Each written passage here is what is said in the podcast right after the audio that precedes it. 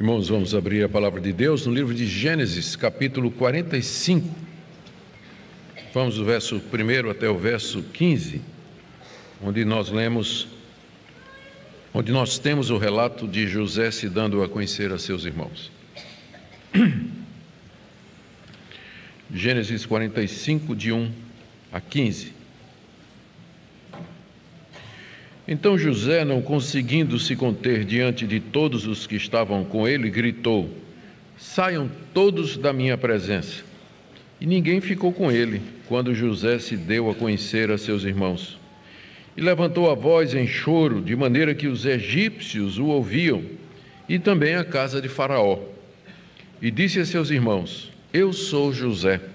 Meu pai ainda está vivo? Seus irmãos não lhe puderam responder, de tão assustados que ficaram diante dele. José disse aos seus irmãos: Agora cheguem perto de mim. E eles chegaram. Então ele disse: Eu sou José, o irmão de vocês, que vocês venderam para o Egito. Agora, pois, não fiquem tristes nem irritados contra vocês mesmos por terem me vendido para cá, porque foi para a preservação da vida que Deus me enviou adiante de vocês porque já houve dois anos de fome na terra, e ainda restam cinco anos em que não haverá lavoura nem colheita. Deus me enviou adiante de vocês, para que fosse conservado para vocês um remanescente na terra, e para que a vida de vocês fosse salva por meio de um grande livramento. Assim não foram vocês que me enviaram para cá, e sim Deus, que fez de mim como que um pai de Faraó e senhor de toda a sua casa e como governador em toda a terra do Egito. Voltem depressa para junto de meu pai e digam a ele: Assim manda dizer o seu filho José: Deus me pôs por senhor em toda a terra do Egito. Venha para junto de mim, não demore. O Senhor habitará na terra de Gozen e estará perto de mim. O Senhor, os seus filhos, os filhos de seus filhos, seus rebanhos, seu gado e tudo que lhe pertence ali eu sustentarei, porque ainda haverá cinco anos de fome. Do contrário, acabará empobrecendo o Senhor, a sua casa e tudo que lhe pertence. José continuou: Eis que vocês mesmos estão vendo, e meu irmão Benjamim vê também, que sou eu mesmo quem está falando com vocês. Anunciem a meu pai toda a minha glória no Egito e tudo o que vocês puderam ver. Vão depressa e tragam o meu pai para cá e, lançando-se ao pescoço de seu irmão Benjamim, chorou. E, abraçado com ele, Benjamim também chorou. José beijou todos os seus irmãos e chorou, abraçado com eles. Depois, os seus irmãos falaram com ele. Que texto extraordinário da palavra de Deus. Vamos orar pedindo que ele nos auxilie a compreendê-lo e aplicá-lo à nossa vida. Ó Senhor, estamos diante de Ti diante da tua revelação escrita e suplicamos o entendimento e a iluminação necessários para a compreensão apropriada dela. Pedimos que nós somente entendamos o que Moisés quis dizer ao registrar esses fatos, mas também o que é que a tua palavra quer dizer para nós hoje. De que maneira podemos aplicar a nossa vida?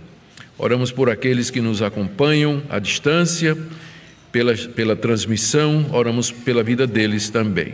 Em nome de Jesus. Amém. Amém.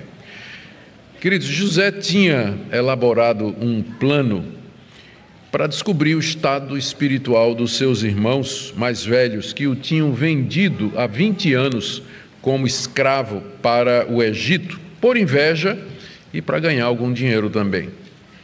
E esse plano, agora fica mais claro à medida que nós avançamos no livro de Gênesis, consistia na recriação de situações semelhantes àquelas de 20 anos atrás, para que ele visse a reação dos seus irmãos agora. Então ele mantém Simeão preso. A questão é: os seus irmãos deixariam Simeão preso lá no Egito para sempre? Quando eles voltam, José os recebe num banquete e favorece Benjamim com uma porção cinco vezes maior. Será que seus irmãos vão ficar com inveja de Benjamim, como tinham tido inveja dele quando o pai deles o destacou acima dos demais? José incrimina Benjamim, de ter roubado seu copo de prata. Será que seus irmãos abandonariam Benjamim para salvar a pele? José devolveu a prata dele duas vezes, a prata deles. Será que eles ficariam com dinheiro, movidos pela ganância? Mesma ganância que levou a venderem José como escravo ao Egito? José permitiu que seus irmãos mais velhos voltassem a Canaã, mas retendo Benjamim como escravo no Egito. Será que os seus irmãos aceitariam voltar para suas famílias, abandonando seu irmão mais novo? Então, toda a história é uma recriação de situações em que o coração dos irmãos seria testado quanto ao que eles haviam feito 20 anos atrás. Eles continuavam os mesmos ou eles mudaram? Essas situações que José recriou deixaram claro os seguintes pontos. Primeiro, os dez irmãos voltaram para resgatar Simeão. Segundo, eles não ficaram com inveja de Benjamim, quando, é, como antes tinham ficado com inveja de José. Eles tinham vencido a cobiça e devolveram duas vezes o ouro, a prata que havia sido colocada nos seus sacos, é, quando antes eles tinham vendido José para ganhar alguma coisa. Eles amavam Benjamim, eles não o recriminaram nem condenaram, porque o copo de prata de José foi achado no, no saco de Benjamim, eles não aceitaram voltar do Egito para Canaã, deixar, deixando Benjamim lá como escravo, e estavam dispostos a tudo para levar o, irmão, o irmãozinho de volta para seu pai, a ponto de Judá, num dos discursos mais comoventes do livro de Gênesis e de toda a Bíblia, se oferece para ficar no lugar de Benjamim.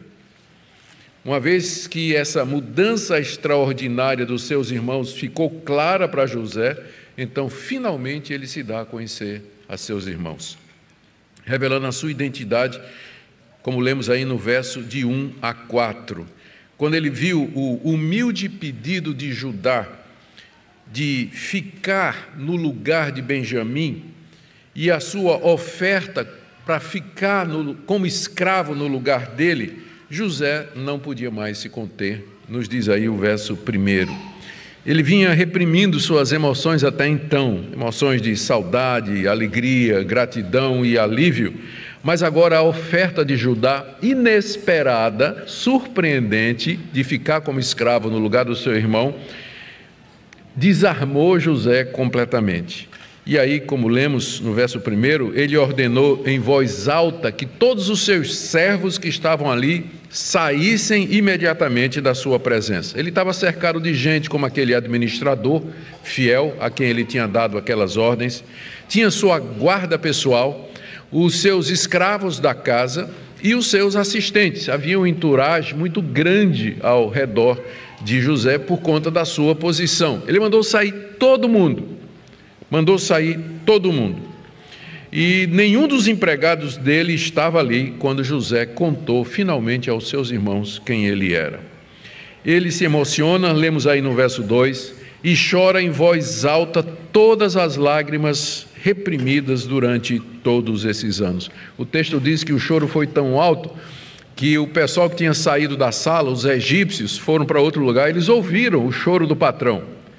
E o texto diz que foi ouvido também na casa de Faraó, que deve ser interpretado que a notícia de que José estava chorando chegou lá na casa de Faraó, porque é impossível o choro de José na casa dele chegar lá no palácio de Faraó. Ele tinha que estar urrando, né? Para que pudesse isso acontecer. A interpretação correta é que a notícia chegou lá a Faraó de que José estava chorando, chorando desesperadamente. E o verso 3 a 4, nós lemos aí que os irmãos ficaram extremamente assustados quando José chega diante deles e diz: Eu sou José. Eles ficam extremamente assustados. E José pergunta: Meu pai está vivo?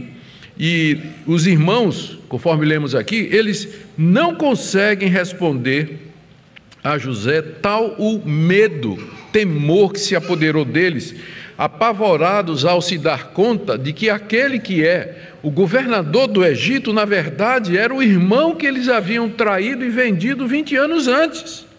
Perderam a fala completamente.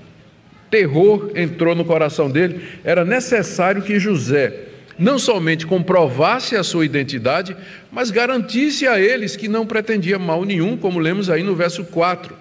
José diz assim: cheguem para perto de mim, como que diz assim: olhem para mim, sou não estão reconhecendo? Eu sou irmão de vocês, eu sou irmão de vocês. E aí ele revela algo que somente ele e os seus dez irmãos sabiam: eu sou aquele que vocês venderam para cá como escravo. Ninguém mais sabia disso. Então era uma prova que José estava dando de que era ele mesmo porque só José e os seus dez irmãos sabiam disso aí. Nem Benjamim, nem Benjamim sabia disso. Então, cheguem perto, eu sou aquele que vocês venderam no, pra, como escravo para o Egito. Notem que não tem condenação, não tem recriminação, não tem acusação nenhuma de José contra os seus irmãos. Estava tudo perdoado tudo perdoado, à luz do entendimento de que tudo isso aconteceu pela vontade de Deus. E aí, nos versos de 5 a 8, como nós lemos, José revela o plano de Deus. Ele primeiro se revela e agora ele revela o plano de Deus a seus irmãos.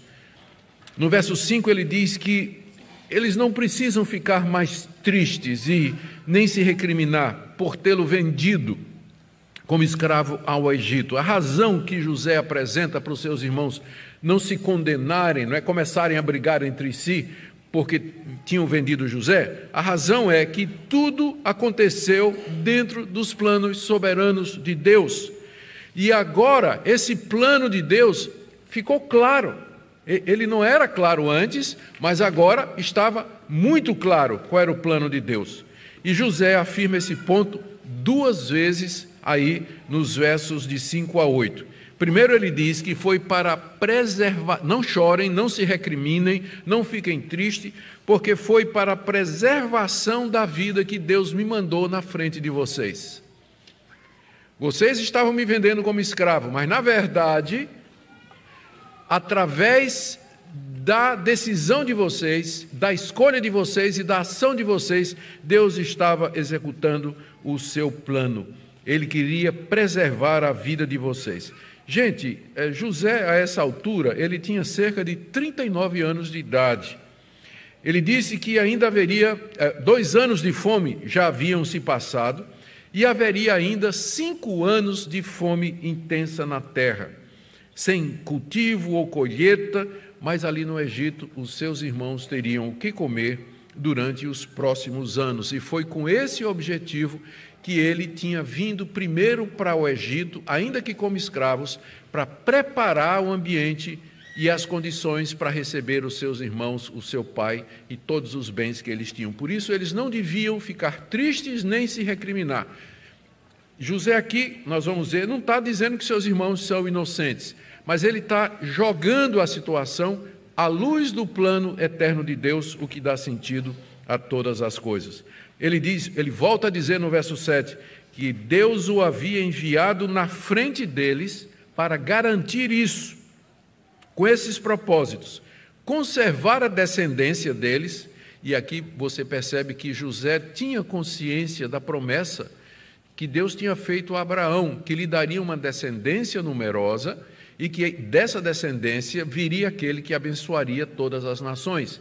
José entendeu que tudo aquilo aconteceu dentro desse propósito de Deus, de preservar a semente santa, a descendência escolhida, da qual haveria de vir o Messias.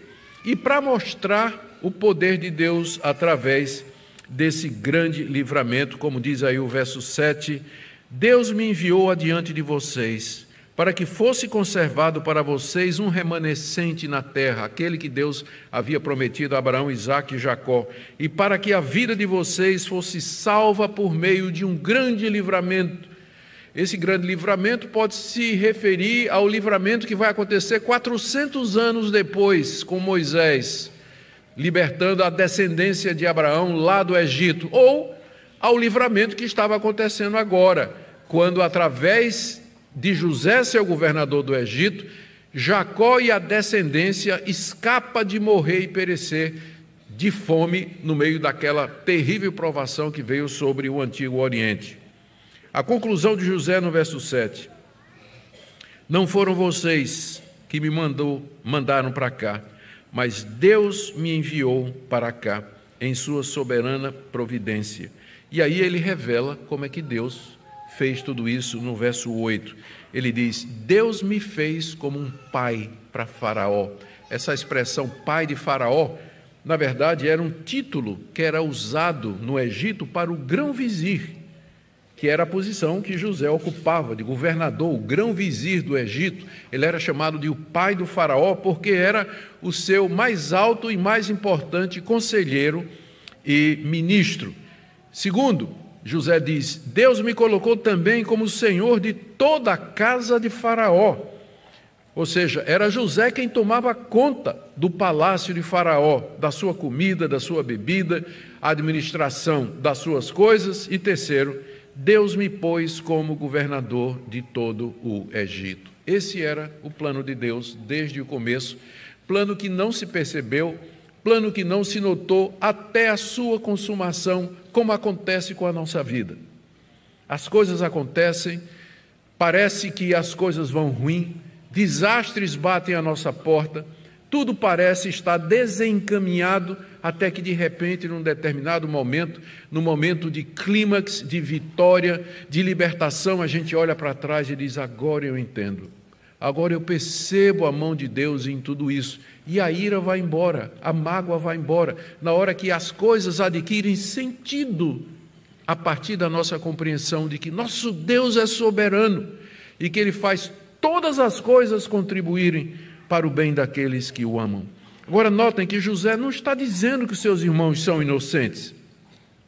Mas a consciência que José tinha da soberania de Deus trouxe finalmente sentido à tragédia acontecida há 20 anos antes. Ele cria no Deus de seus pais, o Criador do mundo, o Senhor de tudo e de todos, e que sua mão estava por detrás de tudo que acontece.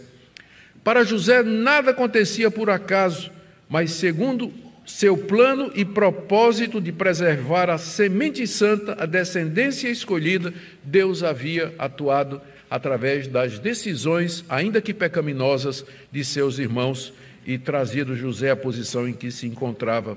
Tudo isso aconteceu para que Deus cumprisse suas promessas a Abraão, Isaque e Jacó. Que promessas foram? Que a descendência deles seria numerosa, como as estrelas do céu, que eles seriam escravos em terra estranha por 400 anos, mas seriam livres com grande demonstração de poder de Deus, que Deus lhes daria a terra de Canaã para habitação e que deles viria alguém em quem o mundo seria abençoado, a saber, o Messias, a saber, Jesus Cristo. Ao entender o plano de Deus e ver o significado de tudo o que tinha acontecido, os irmãos não deveriam se recriminar mais, mas louvar a Deus por sua misericórdia, sabedoria e perdão. E agora vamos para o final da, desse momento, quando José manda chamar seu pai Jacó para vir morar com ele no Egito, aí dos versos 9 a 11. José manda que seus irmãos voltem depressa para Canaã, com o seguinte recado para Jacó, seu pai. Primeiro, seu filho José estava vivo e Deus o havia colocado como senhor da terra do Egito. Está aí no verso 9. Jacó, durante todos esses anos, supunha que seu filho querido havia sido despedaçado por uma fera, ou por feras, feras selvagens o comeram. Foi isso o, a farsa que os irmãos de José eh, construíram para justificar a sua venda, ou a sua ausência com a venda dele como escravo para o Egito. Mas agora o ancião receberia a notícia do que o filho querido, supostamente morto há 20 anos, não somente estava vivo, mas era o governador do Egito. José já tinha planejado, inclusive, um lugar para eles ficarem. Diz aí o verso 10. Né? Eles deveriam dizer a Jacó, seus irmãos, que eles viriam morar numa região chamada de Gozen. Essa área era provavelmente localizada no delta do rio Nilo e era considerada pelos estudiosos e escritores antigos como uma das áreas mais férteis da terra do Egito, com os solos ricos e adequados para a agricultura, que seria ideal para os hebreus, já que eles tinham muito gado e precisavam de pasto. Gozen era a terra ideal para eles. Além disso, ela ficava separada um pouco dos egípcios. Lembrem que os egípcios tinham preconceito contra os hebreus, mas não tão longe assim como ah, José diz aqui, que ainda vai ficar perto. O Senhor estará perto de mim. Era uma terra separada, mas não tão longe. O Senhor vai estar perto de mim. E José então, e aí por isso ele diz, né, que Jacó deveria vir com seus filhos, netos, ovelhas, cabras, bois e tudo que ele tinha, porque eles iriam morar na terra de Gozen, apropriada para eles, não é? Não consigo deixar de pensar aqui como Deus preparou um lugar para nós, não é? Na minha casa há muitas, na casa do meu pai há muitas moradas. Se não fosse assim, eu vos teria dito, pois vou preparar-vos lugar. E da mesma forma que José prepara um lugar para o seu pai e diz: Vem com teus filhos, netos e tudo que tem, nosso Senhor foi preparar um lugar para nós, onde nos receberá pela sua graça e pela sua misericórdia. José diz ainda no verso 11: Vou sustentar o Senhor e tudo que o Senhor tem durante os cinco anos que ainda faltam de fome, para que você não fique, pai, arruinado e caia na pobreza.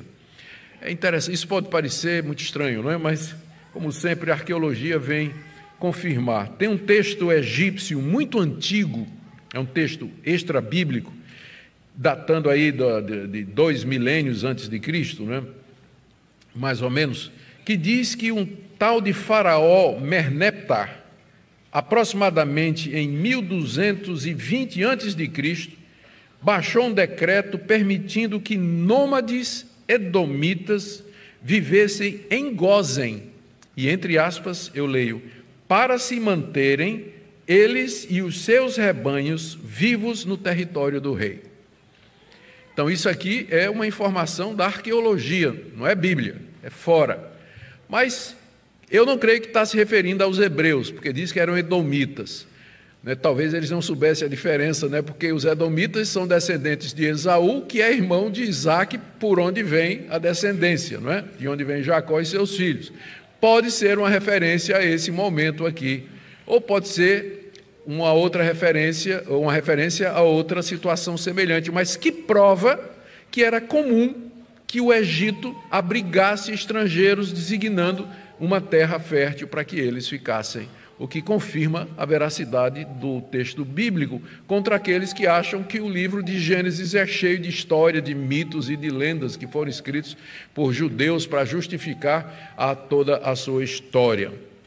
Bom, diante das aparentes dúvidas de seus irmãos, depois de José ter dito tudo isso, ele reafirma a sua identidade pela terceira vez. Verso 12: Vocês mesmo estão vendo e meu irmão Benjamim vê também que sou eu mesmo que está falando com vocês. A gente pode entender a dúvida dos irmãos, não é? E os questionamentos. Como assim? Foi vendido como escravo e agora é o Senhor do Egito. Olha a glória, olha o poder, olha a majestade dele. Como é que esse pode ser o nosso irmãozinho que a gente vendeu, que estava chorando lá no fundo do poço, pedindo para ser liberto e agora a nossa vida está na mão dele. Se quiser, ele manda a guarda entrar de novo e acaba com a gente aqui. Eles estavam em dúvidas, então pela terceira vez José diz: Vocês estão vendo que sou eu mesmo. E agora ele acrescenta: E Benjamim também está vendo. Era importante esse detalhe aqui da referência a Benjamim, porque quando eles voltassem e contassem a Jacó, Jacó ia dizer: da mesma forma que vocês me enganaram uma vez, agora estou vendo que vocês me enganaram uma vez, vocês estão me enganando de novo. Mas agora tinha Benjamim como testemunha. Tinha Benjamim como testemunha. E o velho Jacó haveria de acreditar em Benjamim se não acreditasse nos dez irmãos. Então José diz: Vocês estão vendo, e Benjamim também está vendo que sou eu mesmo. Anunciem a meu pai, e aí ele diz aqui no verso 13: Anunciem a meu pai a minha glória, que vocês viram, toda a honra, respeito que José recebia de Faraó e dos egípcios. Anunciem tudo que vocês viram aqui na minha casa, o meu poder, minha riqueza, minha autoridade. Então vão depressa e tragam depressa meu pai para cá, sem mais demora. E aí o texto termina nos versos 14 e 15, dizendo como José abraçou e beijou seus irmãos, numa demonstração clara de que ele havia perdoado seus irmãos, não pretendia fazer nenhum mal para eles, pelo que eles haviam perpetrado 20 anos antes. Primeiro, ele se joga no pescoço de Benjamim, diz aí o verso 14, e o abraça, e os dois choram, choro de alegria, choro de reconciliação, choro de alívio, choro de gratidão. E José faz o mesmo com seus irmãos. Aí ele não, primeiro ele beija Benjamim, que é o irmão é, de pai e mãe dele, e agora ele se lança no pescoço dos seus dez irmãos mais velhos e os beija e abraça da mesma forma, e todos choram. É um chororô geral ali de alegria, de alívio, alívio que prova que emoções não são contra... não, não pode ser contrária à nossa santa religião. A gente reage às vezes, não é? Contra o, o emocionalismo, o abuso que as pessoas fazem das emoções, mas emoções legítimas como essa, choro legítimo como esse, é bem-vindo numa ocasião de perdão, de reconciliação, a igreja diante de Deus, ou um irmão diante de Deus na igreja, se sentindo reconciliado, perdoado, as lágrimas vêm, chore, meu irmão. Nós não temos nada contra esse tipo de choro, não. A gente é contra emocionalismo, emoções falsas, forjadas, provocadas, estimuladas. Mas o choro por estar na presença de Deus é muito bem-vindo. Queridos, então, olha o texto aí, final do verso 15, né? Somente depois dessa demonstração clara do perdão e do amor de José, é que os seus irmãos conseguiram falar com ele. Durante o tempo todo eles estavam assim. Né? E não consegui. José falando, três vezes ele teve que dizer: sou eu, sou eu, sou eu. Finalmente tacou um beijo em todo mundo, chorou com seus irmãos. E aí, só aí, e agora, termina o texto dizendo, no final do verso 15: Depois os seus irmãos falaram com ele se sentiram livres para falar, perdoados, sabiam que o acesso agora estava aberto, que não havia rancor, não tinha mágoa da parte do seu irmãozinho. Moisés queria ensinar muita coisa aos israelitas com essa passagem, a começar de que Deus era soberano e que fazia tudo acontecer conforme a sua aliança com Israel. Ele era fiel às promessas. Tudo ele fez para preservar a descendência de Abraão, com quem ele fez um pacto. E, portanto, eles não deveriam duvidar de que Deus lhes daria aquela terra, a terra de Canaã, conforme prometido. E as lições para nós são muitas também. A primeira delas, nós aprendemos aqui a providência de Deus em conduzir os acontecimentos até esse momento climático. Deus agindo através das escolhas humanas, mesmo quando essas escolhas são erradas quando elas são ruins, quando elas são pecaminosas, mas a soberania, a sabedoria de Deus de tal forma atua na humanidade que, sem ser o autor do pecado, Deus faz com que tudo contribua para o propósito que Ele tem em mente, propósito que Ele estabeleceu antes da fundação do mundo. Esse é o nosso Deus. Ele não é um Deus que deixa que o acaso tome conta. Ele não é um Deus que deixa que as chances e as uh, diferentes oportunidades vão conduzir a história em diferentes caminhos daquele que ele planejou e determinou. E é isso que nos dá segurança. Há um capitão no timão, há um capitão guiando esse barco. Ele não está solto no mar das decisões humanas, mas ele é conduzido por um capitão que tem um rumo, que tem um mapa e que tem a mão no timão. Esse é o nosso Deus em quem nós confiamos. E segunda coisa, conhecer isso dá sentido à vida, meus irmãos. É isso que vai dar significado às coisas que acontecem conosco, é isso que vai nos dar alento quando as coisas ruins batem à nossa porta. É saber disso, que Deus faz com que todas as coisas cooperem para o bem daqueles que o amam, ainda que no momento você não entenda. Mas Deus nunca pede para você entender o que Ele está fazendo, Ele pede para você confiar nele, que Ele é justo, que Ele é bom, que Ele é verdadeiro, que Ele ama você e que Ele vai conduzir tudo para o seu bem. É isso que Ele pede de nós, mesmo quando a gente está passando por momentos difíceis. Também nós aprendemos que o perdão verdadeiro, ele se expressa em ações de reconciliação. José tinha perdoado seus irmãos. E a prova disso é que os beijou, abraçou, recebeu, não tinha mais nada contra eles. Isso é perdão. Porque às vezes as pessoas pensam que perdão é simplesmente, não, eu não vou querer o mal dessa pessoa, ou não vou mais. É, não vou fazer nada contra essa pessoa. Não, não, o perdão é mais do que isso. O perdão significa essa reconciliação a ponto de que no final se possa falar como os irmãos de José sentiram que agora podia falar com ele, porque tinham sido perdoados de fato. Nada mais havia. E a última coisa que eu queria trazer aqui, já nos preparando para a ceia do Senhor. Nós temos aqui uma ilustração belíssima da paixão do nosso Senhor Jesus, não é verdade? Ele foi traído por Judas, um dos seus amigos, por 30 moedas de prata. Ele foi rejeitado e morto pelo seu povo. Ele foi negado pelos seus discípulos, mas ressurgiu em glória, não no Egito, mas sobre toda a terra. Salvou seu povo, preservou a vida deles para a eternidade quando entregou a sua na cruz em nosso lugar revelou-se a seus discípulos, explicou a eles o plano de Deus e o que estava escrito a seu respeito, e mandou que fossem ao mundo anunciar o que tinham visto e ouvido, a sua glória. Esse é o nosso Deus. E essa história se repete no sacrifício de Cristo por nós, para tirar de nós toda culpa, tirar de nós toda condenação, para que nós possamos finalmente falar com Deus. Que Deus nos abençoe, meus irmãos. Vamos orar? Fiquemos em pé.